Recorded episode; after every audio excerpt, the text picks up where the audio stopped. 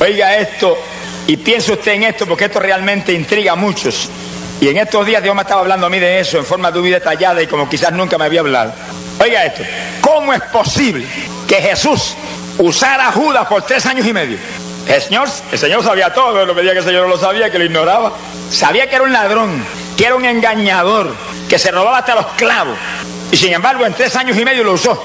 Y echaba fuera demonios, sanaba a los enfermos, predicaba la palabra, anunciaba el reino de Dios.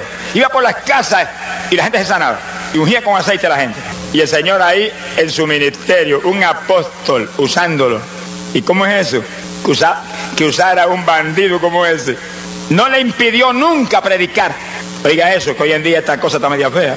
Nunca le impidió predicar, nunca le impidió ministrar, porque Él lo llamó, Él lo ungió y le está dando oportunidad, le dio oportunidad, tres años y medio.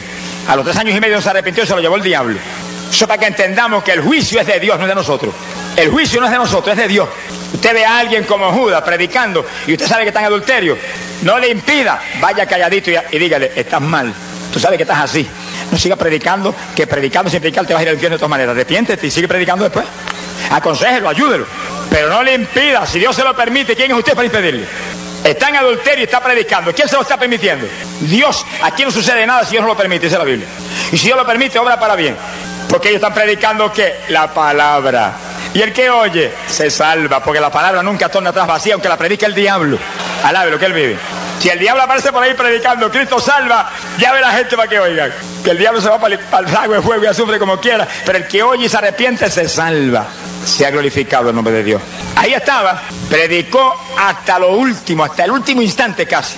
Y echó fuera demonios y, y ungió a la gente con aceite y sanó enfermos. ¿Y cuántos se sanaron en el misterio de Judas? ¿Cuántos se salvarían en el misterio de Judas? Y él está en el infierno. Pero hermano, es que el Señor, el Señor le da oportunidad a todo el mundo, hasta cierto punto. Se la dio hasta cierto punto. Es más, hasta, hasta participó de la comunión aquella noche. Comió del pan y bebió del vino. Y después se fue y se lo llevó el diablo. Comió y bebió indignamente y Satanás se le metió por dentro y se lo llevó. Esta fue la última fechoría que hizo. Un ladrón participando de la comunión. Hoy en día iglesia evangélica que le ministran la comunión a cuanto impío llega a la iglesia de visita. No sabe ni dónde están. Si el impío que vio la comunión está mal, más mal está el que se la ministra. Se ha glorificado el nombre de Dios. Pero hermano, el Señor me habló esto. Me habló esto. Me dijo, no solamente le permití, sino que envié uno con él que era santo, para que le diera ejemplo. Y yo iba al lado de él, los dos juntos. El otro no era un ladrón ni un impío, era un, uno con temor de Dios y buscando al Señor y que amaba a Cristo, ¿verdad? Iban juntos y ministraban juntos, y Judas y, y, le permitió. ¿Y por qué nosotros hoy en día tratamos de impedir a todo el mundo que pedir? Y atrás de la gente velándolos a ver lo más mínimo que hace para decir no, y ponerlos nuevos y echarlos por un lado de un puntapié. Eso no es bíblico. Lo bíblico lo hizo Cristo. Cristo no se equivocó. ¿O fue que el Señor, el Señor falló? ¿Falló el Señor? Se equivocó Jesús, que permite un impío como Judas, que poco ha sido más malo que se, que se va a rabar, que predique tres años y medio sabiendo que está perdido. Si él lo dijo que era un hijo del diablo, él lo dijo, pero le permitió predicar. Él lo llamó y lo ungió. Si él se ensució, eso fue asunto de él. Pero con la unción que había en él, siguió ministrando. Con la unción que había en él, siguió sanando enfermos. Con la unción que había en él, siguió haciendo bien a otros que no sabían que era un ladrón. Pero la palabra que salía por él no era ladrona. La palabra que salía por él no era socia. La palabra que salía por él era palabra del cielo. Poder de Dios para sanar. Poder de Dios para salvar. Alabado sea Dios. Cuando Dios llamó a Balán, profeta, ¿qué pasó con Balán? Se llenó de codicia. El mismo demonio Judas y el Señor le dijo cuando vinieron los príncipes de Balac, no vaya. Y al otro día Balac estaba de nuevo, mira, ahí están de nuevo. Vete, ya estaba perdido. Cuando Dios le diga a usted no haga esto, no le vuelva a preguntar, no sea necio. No le vuelva a preguntar, ya Dios dijo no, el no de Dios es no y se acabó. Tírese al piso y dígale gracias que tú me libraste de algo terrible. Y arrepiéntase. ¿Qué pasó con Balán? Balán se perdió, lo mataron los hijos de Israel a cuchillo. Hizo cuanta diablura ahí, trató de, de, vender al pueblo de Dios, a aquellas naciones impías. Sin embargo, perdido, Dios le dio una profecía que salió por su boca y está en la Biblia. Y Balán en el infierno borró Dios esa profecía de la Biblia porque Balán fue un, codicioso y se perdió. ¿Borró Dios eso? No, está en la Biblia todavía. Que habla hasta de la venida del Señor, habla esa profecía. Y ahí está. Quiere decir que si usted es pastor y yo soy evangelista y nos vendemos al diablo en el pecado, seguimos ministrando un tiempo mientras Dios nos da oportunidad. Se salvarán mucho, se sanarán tanto. Y si usted no se arrepiente, yo no me arrepiento, me voy al infierno en el momento preciso. Yo conozco gente, hermano. Conozco gente, por nada bueno para el nombre, que ministraron años en adulterio. Se salvaron miles en el ministerio, ellos en adulterio. Se sanaron miles en el ministerio, en adulterio. Y hace poco tiempo murieron trágicamente y se acabó. No seas hombre, ni juzgue a Dios. No entiende, pues no entienda, pero sigue creyendo en Jesucristo. Mi alma te alaba eso. Yo lo que quiero hacer es como hacía Cristo. Me tranquilito, allá aquel y el otro. Dios no lo llamó a juzgar a nadie.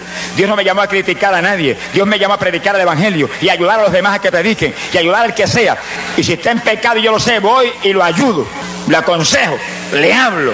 Le digo, tú sigue predicando, pero si no te arrepientes te vas al infierno predicando. Y si sigo predicando en el pecado, allá el que predique. ¿Qué decía Pablo? Algunos predican por vanagloria, otros predican por contienda. Dijo, pero que Cristo sea predicado, a ellos se lo llevará el diablo, pero Cristo, lo que predica se salva la gente. ¡Gloria a Dios! Ese demonio de impedir estaba en los mismos apóstoles al principio. Cuando un grupito echaba fuera demonio en el nombre de Jesús, Juan lo oyó y trató de impedirle. Y vinieron a quejarse al Señor. Mira, ahí echaban fuera demonios, no son de nosotros. Jesús le dijo, si están conmigo, no están contra ustedes. Dejadlo que prediquen. Sea bendito el nombre de Jesucristo. Saúl, perdido, desechado ya por Dios, por su desobediencia. De pronto salió un día profetizando en el Espíritu. Y el Espíritu Santo lo tomó y profetizó. Y estaba perdido. Hermano, la soberanía de Dios no tiene discusiones, Dios lo hace como Él quiere, eso es problema de Él. Lo único que yo le digo a los hermanos es, no seamos más santos que Dios porque estamos mal. Hagamos lo que dice la Biblia. Hagamos lo que dice la Biblia, hagamos lo que está en la Escritura, hagamos lo que Cristo hizo. Pero Cristo dijo que los discípulos seríamos semejantes a Él, no más grandes que Él. Si usted es más grande que el Señor, mire, métase abajo de la plataforma un ratito, golpese la cabezota esa eh, contra la plataforma un rato para que despierte. Alabe lo que Él vive. Alabado sea Dios.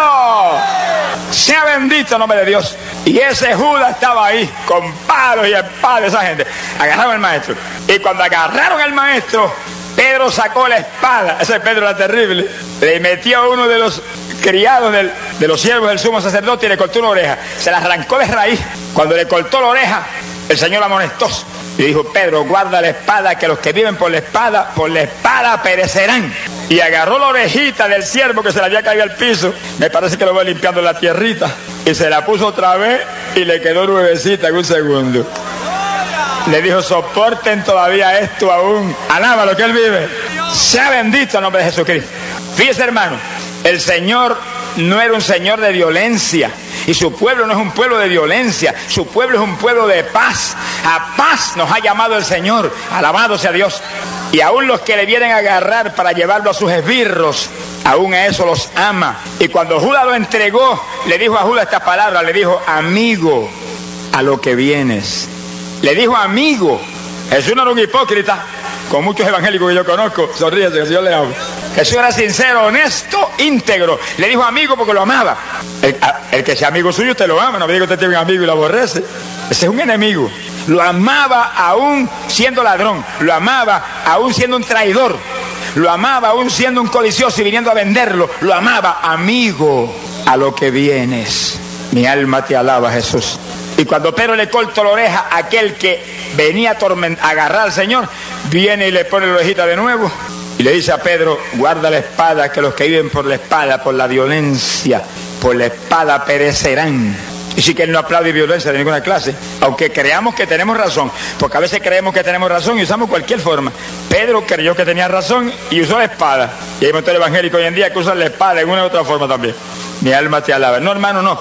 Hay que movernos en paz, hay que movernos en amor, hay que movernos en misericordia, hay que movernos en compasión. Dios nos llamó a amar, Dios nos llamó a tener misericordia y compasión, Dios nos llamó a odiar, Dios no nos llamó a juzgar, Dios no nos llamó a criticar, nos llamó a ayudar a la humanidad. Estamos para ayudarnos. El que quiere ser fuerte, ayuda a los débiles. Alabado sea Dios. Cuando nos movamos en ese ambiente, habrá unidad en el pueblo de Dios.